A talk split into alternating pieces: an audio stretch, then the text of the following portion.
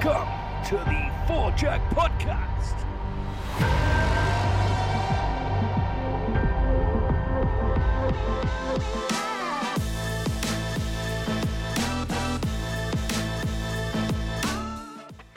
Ladies and gentlemen, welcome back to season six of the Four Jack podcast, powered by our friends over at Galvin Green.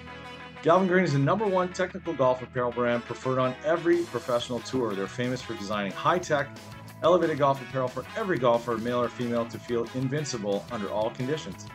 Head over to galvingreen.com and get your apparel game dialed in for the 2023 24 season. A massive thank you to our community that continues to support and share in our success throughout season six. You can expect more untold stories, more amazing guests, and a deeper dive into how golf truly impacts, connects, and is celebrated by many. This is a very unique episode tonight. We plan to dive deep into the mind of a man that has had an illustrious career as both player and coach, with his most challenging chapter ahead. But before we check in with tonight's special guest, we're going to head down to warmer climates to check in with my co host, the AGM, Mr. Derek Lane. What's happening in SoCal? Well, today, weather talk, first day of fall, beautiful day. Sunlight's a little light, obviously, as we go into daylight savings time here in California. Uh, just a couple of things I want to start out with, Chris. Obviously, as we we film this and we record this tonight, uh, this weekend was a pretty emotional one for the Four Jack family. Uh, for those that were not watching, we don't really get deep into the golf PGA coverage, but there was something that was pretty special for us that that EVR shot 28 on the back and and when he gave his interview he he showed that he had JT's name and number on the ball and kind of a sentimental story for Minnesotans uh, which we have a lot of that listen to this show. And as you know we've had Johnny Traz on a few different times uh, both under good pretense where we thought we might be winning the battle and as we went into the battle kind of feeling and, and starting to find out we might not and obviously as Eric announced to the world on Sunday um, it's it's it's a little bit hard for me to talk about. You know, we all know that we've all had experiences, both you and I, with cancer and other things, but I'm kind of tired of young people, you know, having to deal with this stuff. And I thought that the spotlight that EVR did in the way that he did it and the way that he went about talking about it and calling him his mate and his friend and things that mattered in this world that had nothing to do with social media, that had nothing to do with being recorded or clipped to be a Samaritan or anything else. That was just one dude wishing his other dude was better, right? And as somebody who's known JT for as long as I have and have played golf with JT and have supported his career and done whatever he'd asked if he needed something looked at in the golf swing or just wanted some advice on how to travel or caddies or anything, right? I'm lucky enough that we're both from a town that you could hit two wedges to get out of uh, but we both call it home. And that part of the world means something to me. I wouldn't be sitting here without it. And I'm not trying to be a downer or anything else, but we're going to have a great pod because Chris is one of my favorite people in golf, and we look at things a lot the same way. Uh, but I do want to give Eric and the Trasamar family and everybody else an entire hug and a shout out for the one reason that this shit is hard. Okay. It's real life. It means something to a lot of people and you don't you don't fill holes right you just try to make sure you don't go down with them and that you support them and you love them and you do everything you can to keep things alive and things um, on the front for what they fought for and so i really give evr and his caddy also a teammate and, and, and the minnesota family but it was a scope and a, and, and a stage of which i thought he handled it perfectly you know, he talked about it Saturday. He came back out of nowhere, had no pressure, and just decided to kind of give it a run, and he did. You know, and I think the honor in that, knowing JT like I do, not happy, doesn't like a lot of that text and that publicity, but I do think that the world is a better place for people like those guys, and I really wanted to make sure that we touch that before we get in to a really informative episode tonight, kind of talking about how we're going to coach up better junior players, some world class players what we're going to be doing with their systems and, and obviously Chris and some of the things he believes in from decade and other things. So I know we're going to kind of get into those weeds, but I felt it appropriate and and I want to make sure that everybody understands how much love we have for JT and for everybody in that in that fight. Yeah, obviously love, prayers, thoughts always for the Trasamar family, but uh, there is a link in our podcast bios that uh, hooks up to a GoFundMe page for the family. So if you feel so inclined to help support the the fight against cancer, then by all means.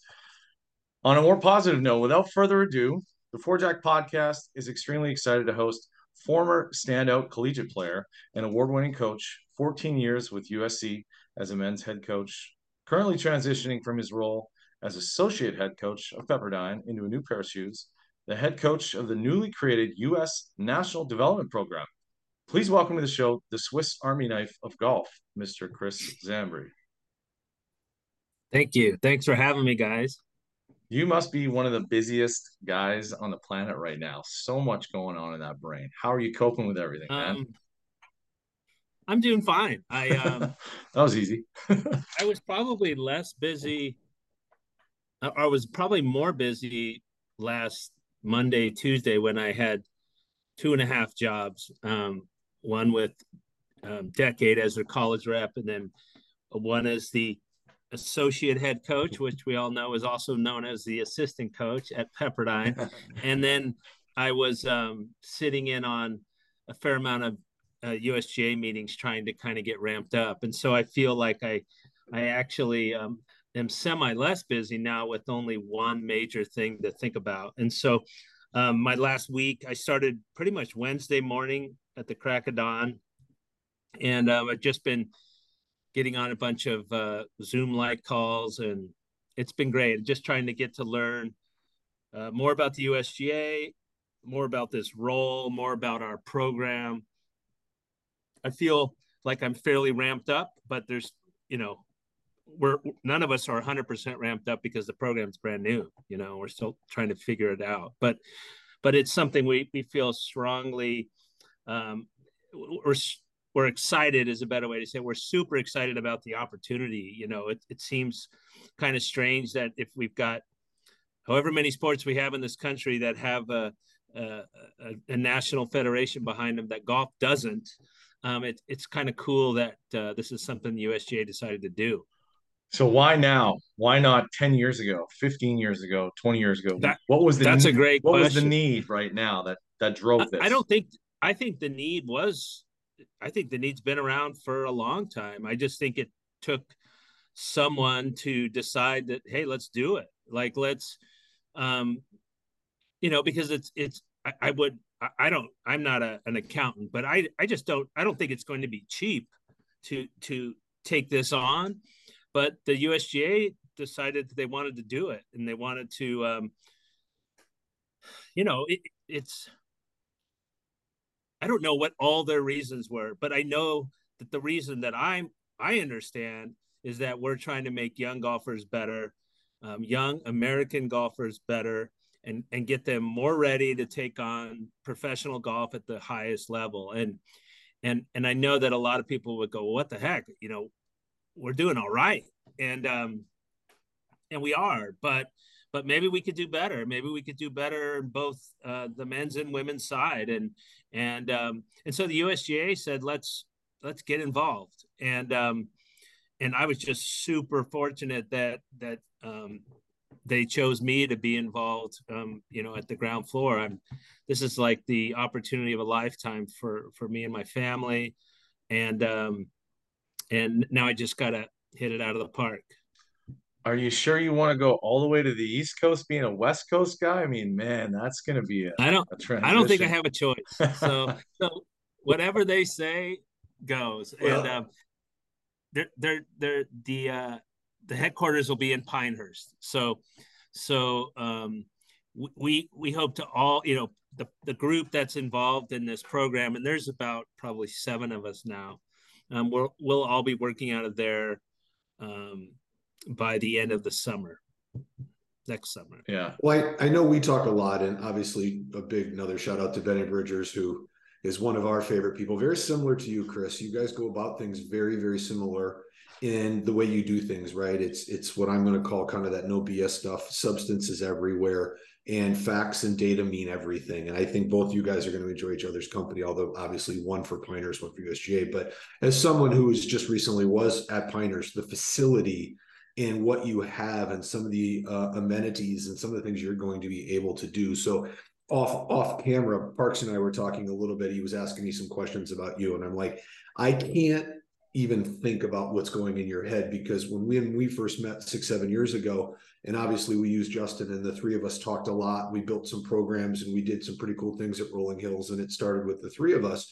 But i was really not that aware of the amount of data that you guys are collecting and how you guys are going about you know making people better. And, and always in my first thought process is jay saw on how that was used and i got to watch that kind of come out. I watched him play differently than other people and attack it from a different side I have to think that for you, like you said, this being a job of a lifetime, like you get to mold and shape and basically discover and kind of make these guys understand the level of detail that goes into this. And you using training, as you mentioned before, a decade, like this has to be an amazing, unbelievable feeling for you, knowing what's going to be put into this and what you're going to get out of this with the systems and the beliefs you have in making people better. Um, that's the goal you know um, it's interesting because i got the job um, a couple months ago and um, and i and I've, I've spent a lot of time between then and now just really trying to figure out what the heck i'm all about and and um and what i'm going to bring to this and and and starting to actually have a little bit of um uh, anxiety is not the word, but starting to just really wonder, well, geez, like, and and then I've had some moments recently where I went and saw and sat with a, a, coach at Pepperdine who um, is a his name is Marv Dunphy, and Marv is uh, probably one of the greatest volleyball coaches in the history of our country, and um, he's won four men's national titles at Pepperdine. He's part of nine Olympic teams. And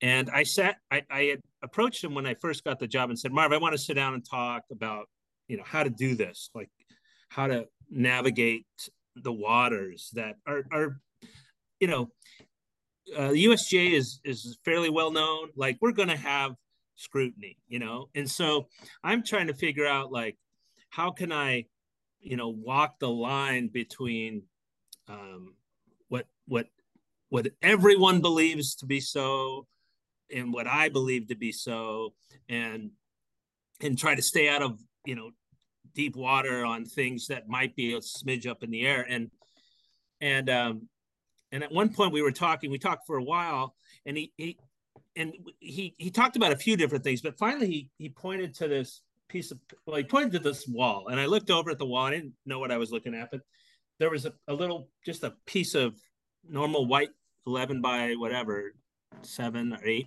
piece of paper the kind you get out of a copy machine but it was filled with a bunch of numbers. And and and i knew that marv was kind of a numbers data guy. Like he, he explained to me a year ago or so that like they used to measure every touch in practice. Like there was somebody in the stands who was was keeping track of everything that was happening in practice and grading it. And so that's kind of the way that we did things at USC for years. And and he walked over to this page and he just pointed out, you know, there was like 40 different stats on one side of the page that that are volleyball related.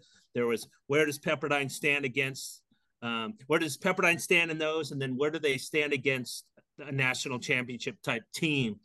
And it really kind of focused me on the fact that, you know, I've, this is stuff I've been doing and, and somewhat preparing for for a long time. And, um, and that some of the things or a lot of the things that, that I've done and did at USC that Justin Silverstein still does at USC and that I was also doing at Pepperdine, like those things work. And, and we've had success with those and and um, success with pe- helping p- people get better at golf. You know, forget about winning this or winning that, or it, it it's really like could you take people and help them improve? And, and so um, it, it, it was a great meeting for me, and it was like last Friday with Marv because, like I said, I'm trying to to lay out a plan and and wondering how can I not offend anyone. How can i how can everybody be in agreement with what i'm doing? And finally after seeing you know like i'm i'm confident with what we did there and how we do things. And i'm confident that it will do what our goal is which we're we're here to make people better, you know, to help them get better. And and and we know and, and I know and I have enough respect for how darn difficult golf can be at times that that that is not easy to do. It, it is not easy, and it's it's a um, you have to be careful and and you know and that that's my plan and that's our plan. Like we're going to be careful and and we're going to pick our, our our our manner and our way to to make an impact on somebody's game and it might be in a tiny way or it might be in a large way it's don't it's definitely going to be in conjunction with their instructor with their whatever team they have behind them um, but there's no matter who somebody else is seeing or as far as getting help, there's always little things, you know, just, just, uh, you know, for instance, Hey, we brought in, brought in this, this young girl. We taught her how to play a practice round a little bit better. You know, it could be something as simple as that. And so anyways, I'm excited. Um, and I'm, I'm ready to go, but, but there's not much going on right now. We're, we're, we're, our, we're starting to kind of receive resumes. Um, we're going to start a grant program where families that um, have a, a, young, talented golfer, but maybe don't have um, the means by which they can can pay for and do the kind of things that that young champions need to do. Um, we're going to have that program starting, and so it's pretty exciting right now. I got to say, I don't think Canadian professional golfers were on the map until Golf Canada started doing a player development program. And I have a good friend, right. Robert Ratcliffe, that teaches on the men's side. And it's such a great platform. It's not necessarily for everybody, and it, it could be a bit of a feeder sort of program. But I guess the question for you is like, is there really a ceiling on this? I mean, you this family and this sort of resource base could be as big and beautiful as you really want it to be, right? Yeah. Um, it, it, you know, we'll have to see. You know, I, I can't, you know, it, one of the things I do wonder about is how exactly we will be measuring um, how we do, you know, right. success. Yeah. I mean, yeah, like we are a fairly large country. We've turned out a fair amount of really good golfers. Um, so how do we measure I'm not sure yet, and that's something that you know. This is like my fifth day on the job, and and at some point, I'm sure we're going to sit down and, and try to figure out what our benchmarks are.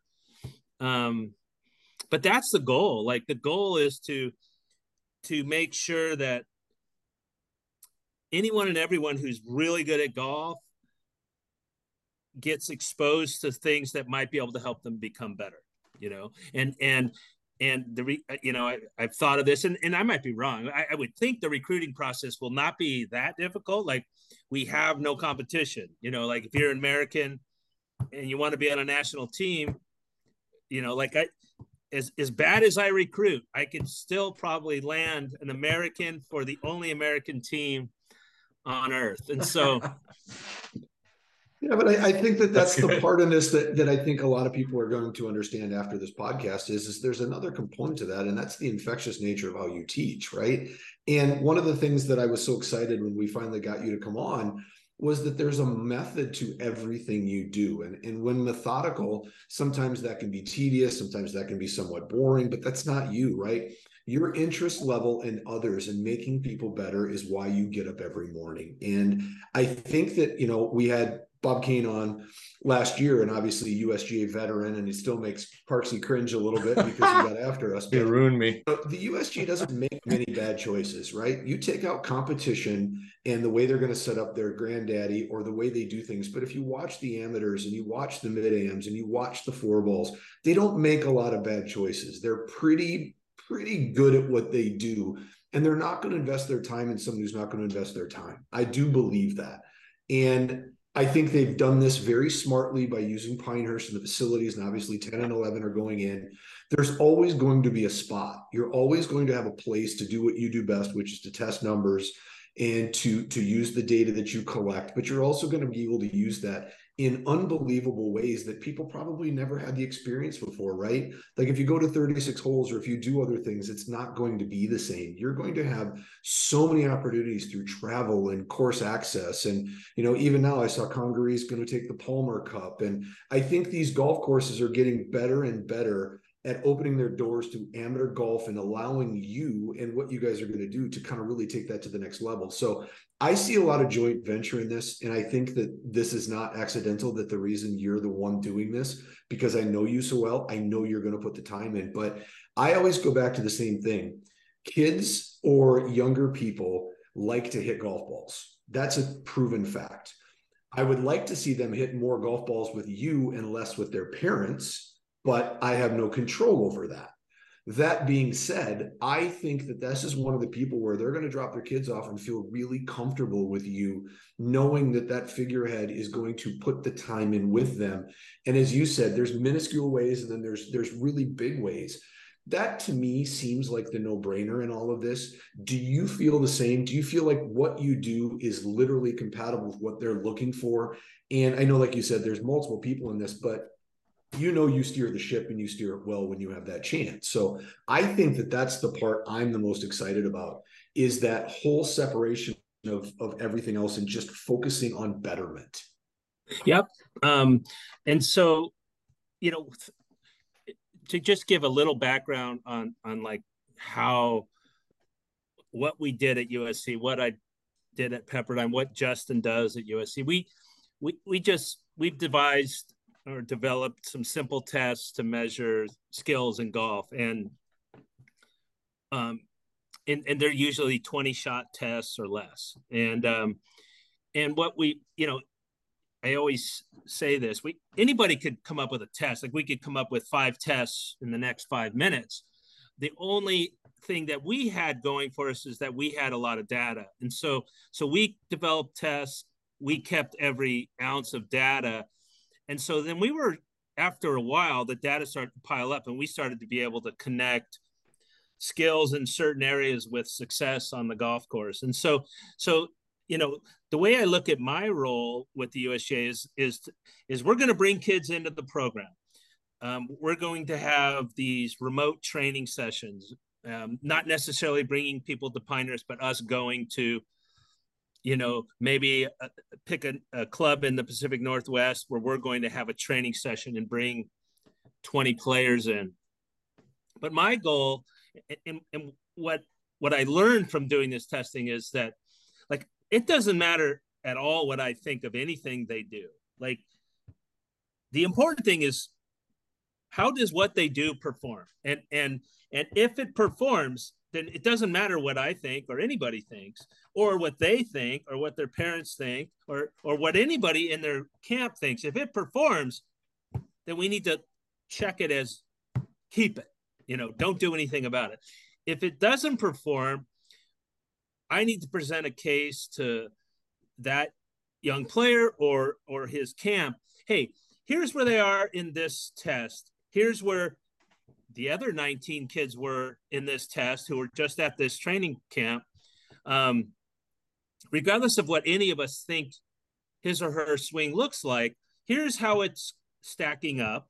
And and here's all the data we've put together so far in the other 10 training camps. And and this is where the score is stacking up. And so can we all agree that maybe there's room for growth here? And so those are much easier discussions then I don't like the way your swing looks, or I don't necessarily agree with that theory. And so now we could just say, hey, here's how it performs.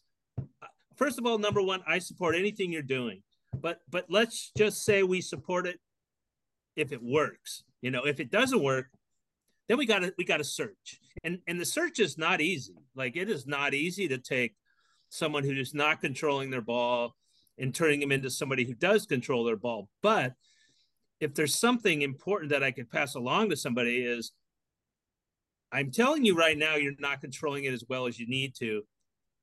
If you're not searching, you should be. You know, you should be. The search needs to start. You know, you need to start, you know, uh, experimenting, whatever you can do to get this score on this specific test down. You know, um, the golf course can be so filled with noise. There's so many things that can go into a, a good score, especially for someone who's played for a long time.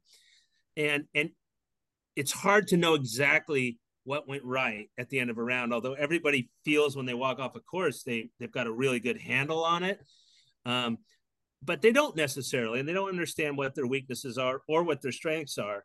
And so um, rather than because what's going to happen is is if they're good enough to come to the camp, they already know how to get it around, right? But but they might not understand that they get it around in spite of certain things, not because of certain things. And so those are the things that we hope to point out. We're not trying to change anybody, but we are trying to, you know, ourselves. But we are trying to shine a light on things. And the way I foresee this happening is shine a light on things that need to get better. You know, Simple enough, right, Derek? Maybe. Well, I mean, again, it's one of the reasons I love the Walker Cup, right? You couldn't find bigger differentials in golf swings in the way people play, and yet old guys that Chris know very well continue to be winners, and they go on to win mid ams and they do other things, right? Like controlling your golf ball. Perfect example, as you guys all know, USC plays at Rolling Hills. I watched three All Americans wedge, wedge test with Tiff Joe uh, uh, last Thursday, and they're all trying to beat historical scores that have been kept over time, right? They all want to be on the wall. And it goes from understanding that it's not just a practice drill, but what they don't realize is how good they're getting over time because good coaches make it fun. And good coaches, as Chris was talking about, they understand it's not about change, it's about results, and results win. So you can take that women's team and say they've already got two wins this year, correct? And it's like that's a that's a contributing factor when they all do this together. It's not like they're testing separate and you're holding and you're holding scores or I mean they're doing things simultaneously between putting, you know, and and putts putts gained, putts lost obviously is one that I know that drives Chris and Justin up a wall, especially when it goes the wrong way because variables are especially at a place like Rolling Hills where you have unbelievable surfaces to work on, you can really put the time in. And I can't even fathom how much you're going to have at your controls and, and the behest of what you're looking for when you get your system set up, like the things they're going to do for you and, and the agronomy and all the things that you're going to have a say in overall as that coach. That's what I'm the thing the most excited about. I think I've watched you do this at the collegiate level, at the highest of levels. And I think it's going to be fun to watch it become developmental where it's not necessarily about a school or a color, it's about a country. And I, I think that that's going yeah. to be an unbelievable thing to watch. I, I can't wait. Oh, thanks, Derek. I, I I'm excited. I'm excited to get going. I I don't see myself really being able to get like in front of young golfers um, for a while. I, I get to one thing I get to do that's pretty cool is um, over Thanksgiving time I'm going to go to um, the Swedish national um, practice session for their national team, and that's something that's been really cool. Is that um, I, don't want to say for whatever reason, but so many of these federations, every one of them that we've approached for for with questions or advice have been really open to helping us. And um and and so consequently like i'm going to go spend four days watching the swedish you know they call it their turkey session. Um, they get all their uh, us players in one spot which will be in florida and i'm going to go and and spend four days just shadowing them and just see how they run one of those things. And um, those are the things that I look forward to. I mean, two two things I look forward to a lot, which are getting in front of these kids and, and starting to train and, and to see collect data, see where they are, and then obviously, you know, eventually compete.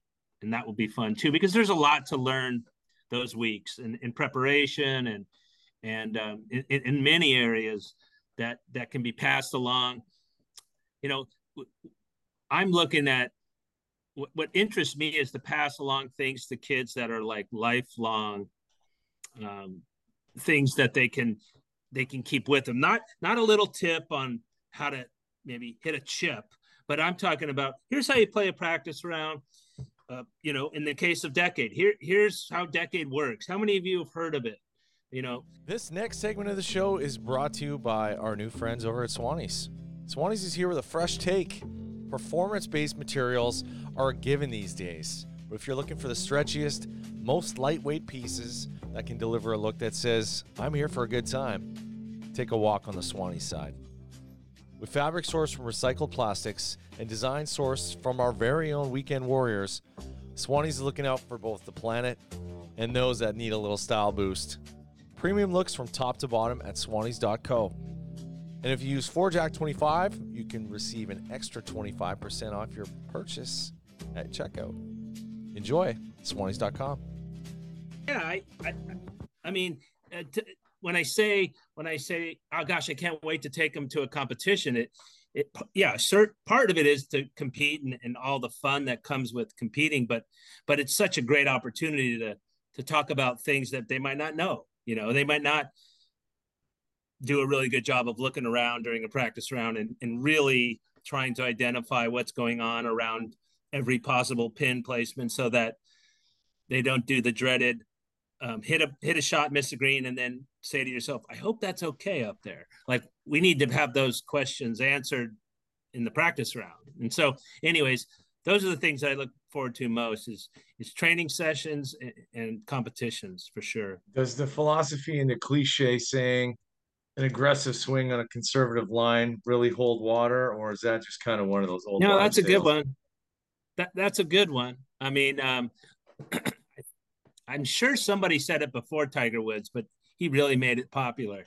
Um, which is, you know, one of the things that we we try to teach people is if okay, so the flag isn't always the target, okay, and and when you pick a new target, um, your interest in hitting it at the new target has to be just as high as if it were the flag. Right. Um, what most people do is they pick a new target and then they fudge whatever they're doing to get it over to the hole and and like no one in the history of of practicing has ever done that once once on a range but they'll do it four times in a round of golf and so um that's a you know going back to what you said that's that's that's a way to tr- hopefully i always use this one i say I say, um, okay, so we're, we're going to learn to pick new targets and then we're going to commit to those targets. And, and I say, here's how I want you to look at that.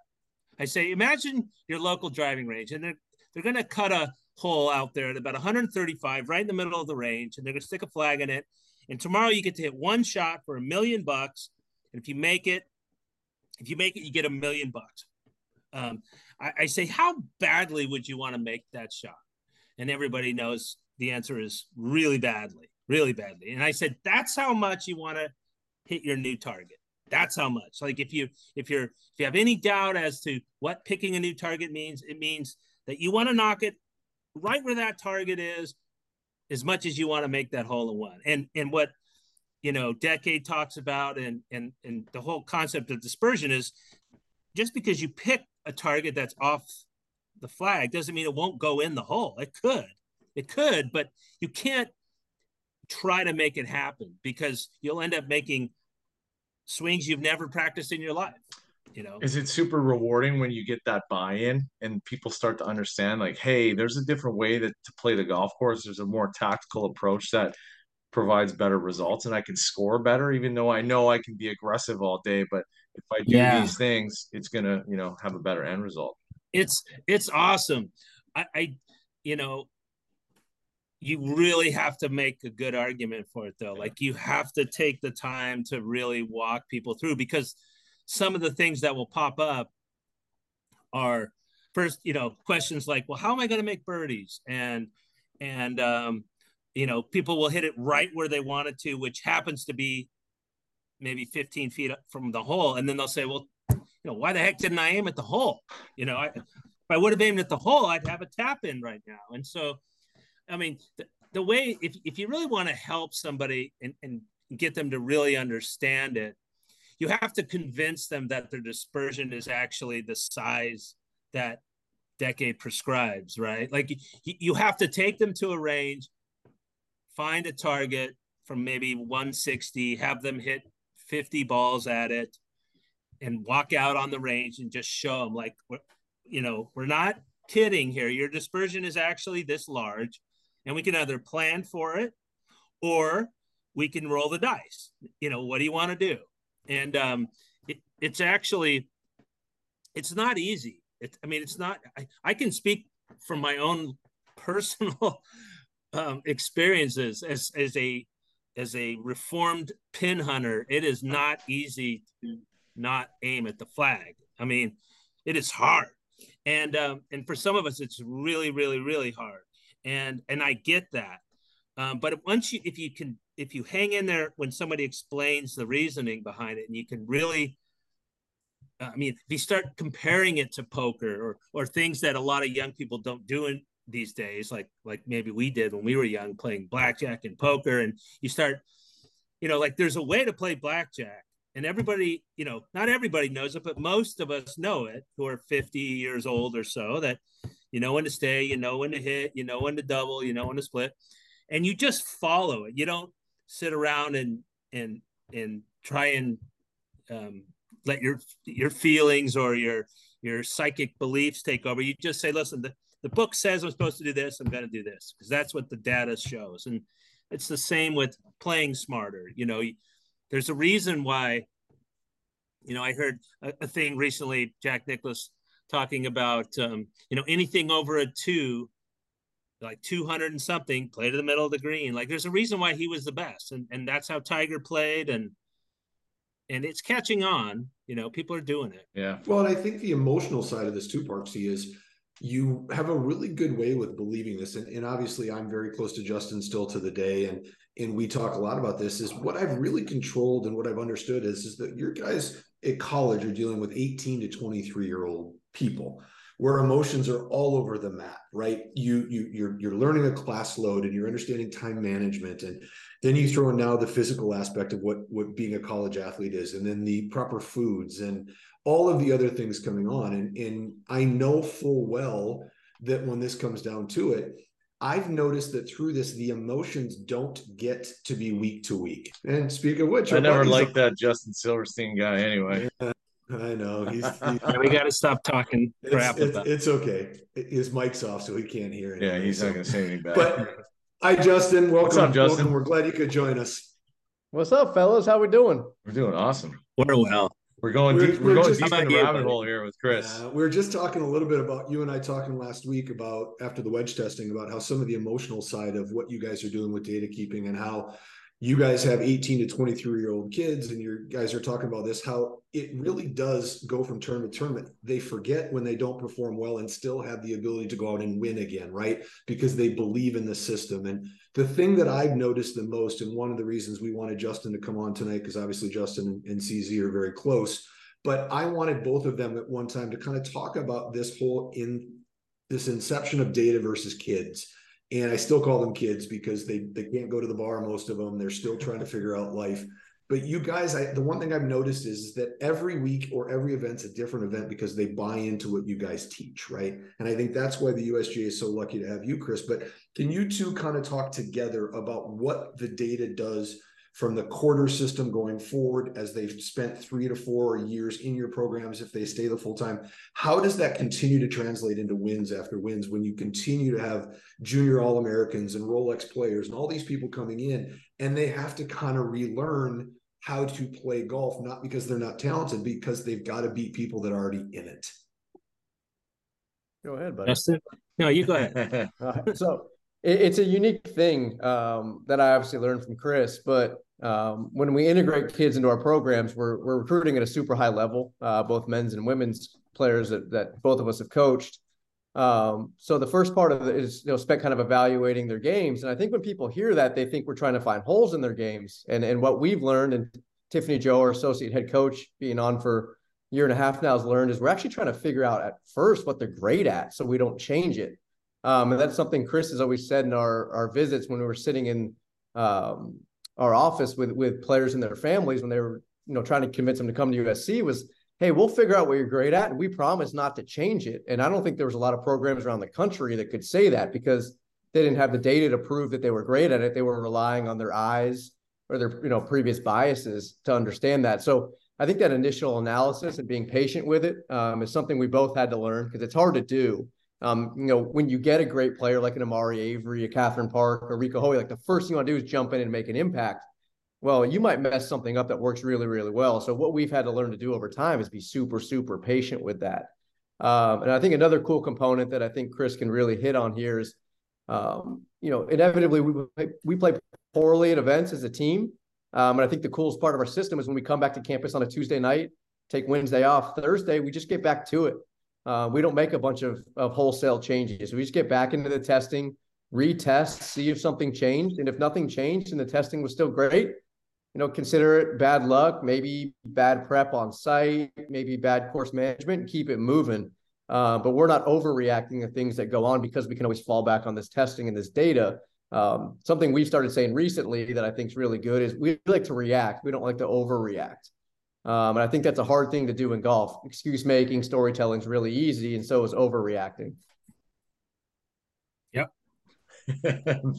Validated it's funny because yeah. you, you guys have both kind of touched on the same thing. I mean, Justin's sort of reiterating what Chris was was talking about before, but maybe let's let's get into a little bit of the the deeper philosophy on you're saying not not to overreact, you're reacting and not to change anything, but like when is too much too much testing? When is taking the fun out of playing, taking the fun out of it? Are you ever at a capacity where you're like, oh man, I think we're just over coaching here. We need to step back and let the players have some time to figure it out? well, I mean, I that is something that that from from the moment I started doing this, we started dealing with, and um, those questions, and and they're they're pretty valid questions because the stuff that we were doing was really new, um, and um, you know, I used to try to explain to the players, like, listen, if we break it down, you're going to play three days a week. We're going to practice two days a week, and so I'm going to have you, and even on those days we practice, it's only three hours because one of the hours is going to be training. And so, so basically, I'm going to have you for six hours out of, I don't know how many daylight hours there are, but but like that gives you plenty of time to do all the things that you feel you need to do to be great on a whether you know I generally gave weekends off, so you can get up on Saturday and you could go from eight to eight if you want and, and work on whatever you want to work on and do whatever you want to do. And and you know by virtue of being a member of this team and and receiving scholarship or or or being just part of the team like this is the way we do things. And and it wasn't easy at first. You know i had a lot of pushback and and um you know a really pivotal moment for me as a coach is when mark Broadie's book came out because when mark Broadie's book came out it became really clear that that iron play was massively important and that the things that we spent a lot of time on we were we were and, and i'm not saying it was by design you know that i knew that that I, I knew these facts. I always thought these things were important but i you know i've always been obsessed with you know knowing your yardage fitting your yardages getting the ball online and um and we did a lot of that and then the book came out and it said lo and behold, Tiger Woods' greatest advantage, the the all-time greatest player ever, was his iron play. And and not only that, most of the time, if somebody is really, really great on tour, they they they separate themselves into the greens, you know, with approach and, and driving.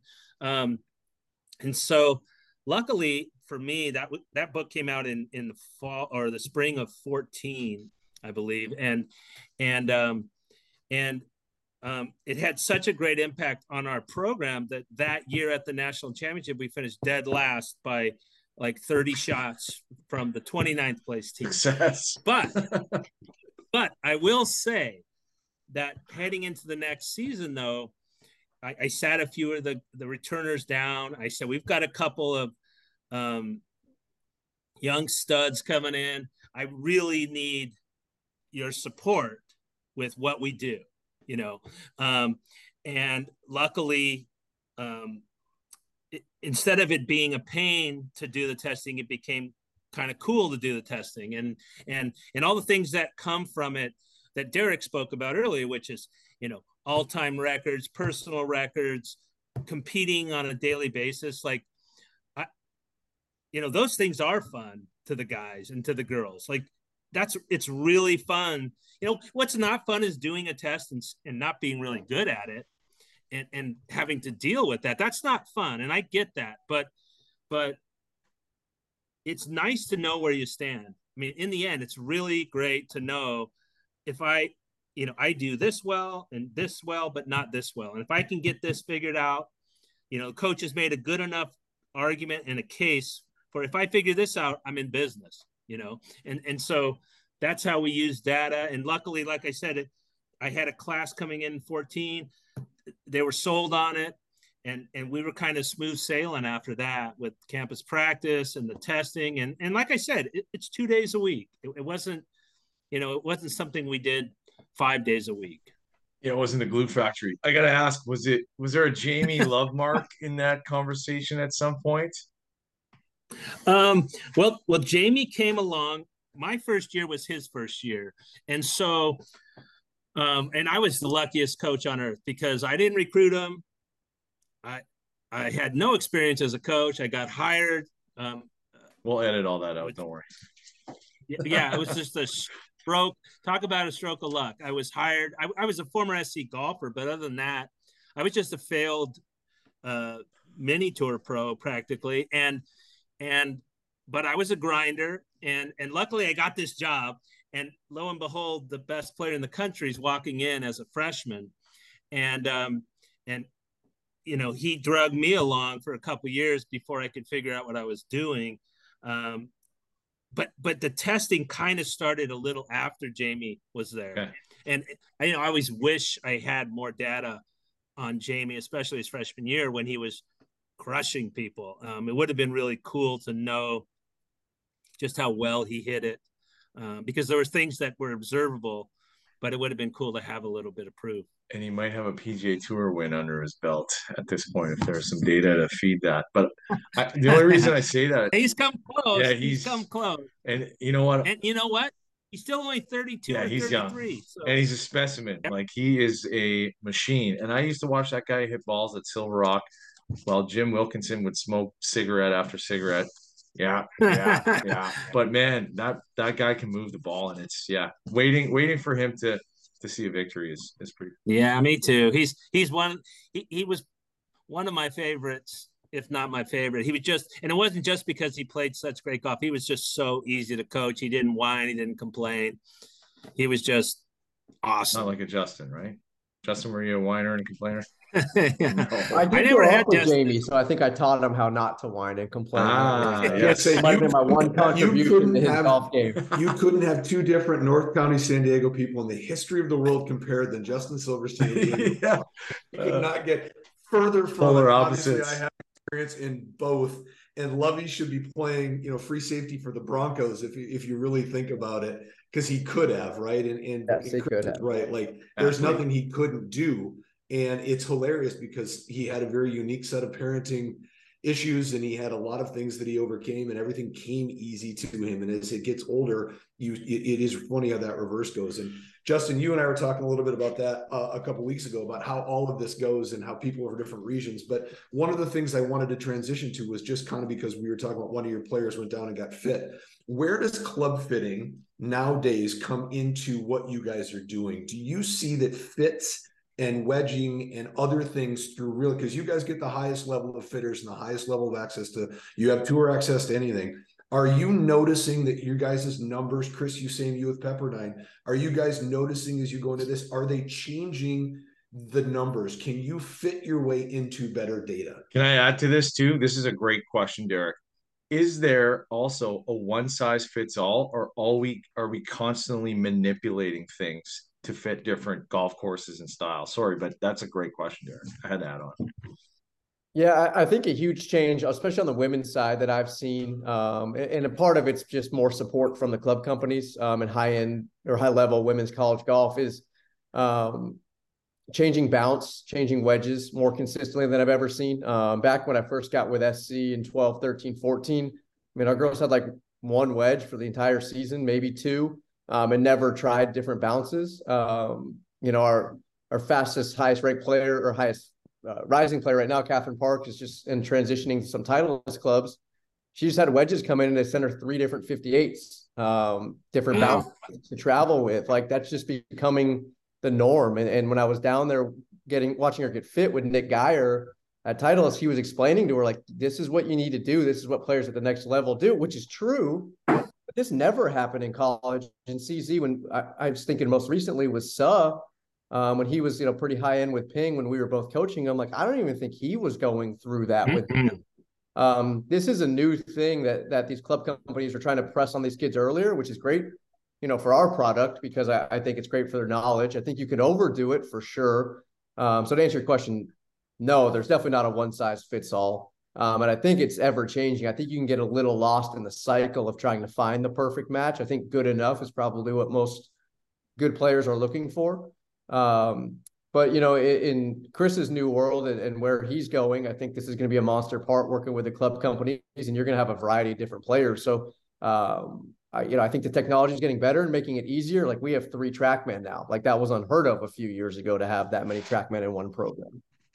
Yeah, that's kind of where I was going, Chris. It's it's unique that this sort of window is opening for everybody and they get to look out of it, but you're going to be at the forefront of sort of, you know, the brick and mortar of this and and, and really writing the history of the legacy of of how this thing kind of frames up. So, are you that much of a techie guy? I know you're a data guy, but like, are you really into the the flexes and the bounces and Um, no, no, and and that's to me, it's a. It, like, I'm a I'm a TrackMan guy, um, but I'm not a fitter guy, you know, and and and I, I'm not proud of that. Like I wish I knew a lot more.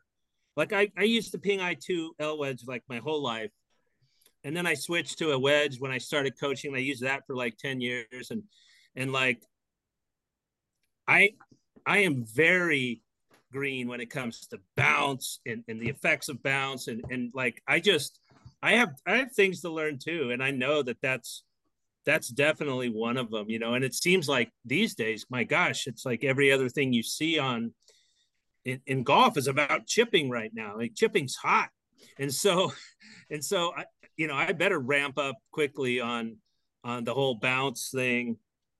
You know I, I think a lot of us grew up in a way where we we were given a club and we figured out how to make it work. exactly Um, for every occasion, basically, right? That's right. what And it when we used to get, we used to be given drivers, and it was like, "Here's your driver, son, for three years. I hope it fits." And um, and and that's how that worked when I was in high school. Um, and but but even the wedges, like, it's, to me, uh, this is coming on fairly quickly, and and and I think it's great that these young people are going to start learning more about this because it's some there's times when it's definitely a really solid answer as to why something didn't work out. You know, it could be simply that you don't have enough bounce or you have too much bounce. But those are just things I'm going to have to get get better at learning. Well, and it, so I it- can- it's going to change too, Chris, because the perfection is the golf ball, right? So changing the equipment around the ball is not hard anymore because the ball performs as you wish it to do. Now with low spinning golf balls and the, just, I mean, just look now with Callaway bringing out putters that have artificial intelligence and, and dropping, and we're doing all these things. And the one thing you get lucky with, Chris, is NILs aren't going to change what people play. You know, Justin and those guys going forward in this world are going to have another huge issue because you're going to be forced onto on certain equipment that might not be considered correct where you would want it to be or something because people are getting paid. You know, out here, obviously the big joke is Caleb can't afford to turn professional, you know, as a USC quarterback. So it's like that's another added layer in all of this. And I just think that the purity of where you're going and the purity of who you are as a human, and you just saying that about balance, one of my favorite things that Justin and I was, I was like, you just never change. And I don't want you to, and I never ask you to, because the honesty is going to make people feel comfortable going into something starting from scratch. So I just think that the reason I asked the question is I just think that like like Parksy said, I think this plus the terrain plus the USGA plus the facility just all I see are gold stars everywhere. And and all I can do is wish you the best. And I think you're an absolutely home run choice. And you know I think the world of you and I I, I can't wait to kind of watch this unfold and Justin thank you for signing on and Thanks. your friendship with with Chris is obviously one of my favorite things about both of you, and I wouldn't be where I am without the two of you. So I, I do appreciate you coming on tonight. We want Thanks we for want, having us. Appreciate you guys. absolutely. We want to check in in the future. You got to commit to that, Chris, ahead of, ahead of anything. now. Of course. We want to Of check good or bad, whatever happens to you. If we have to come find you in a dumpster somewhere, we'll come find you. But Yeah. Yeah. Yep, I'll be there. So excited. I, I might be there. Yeah.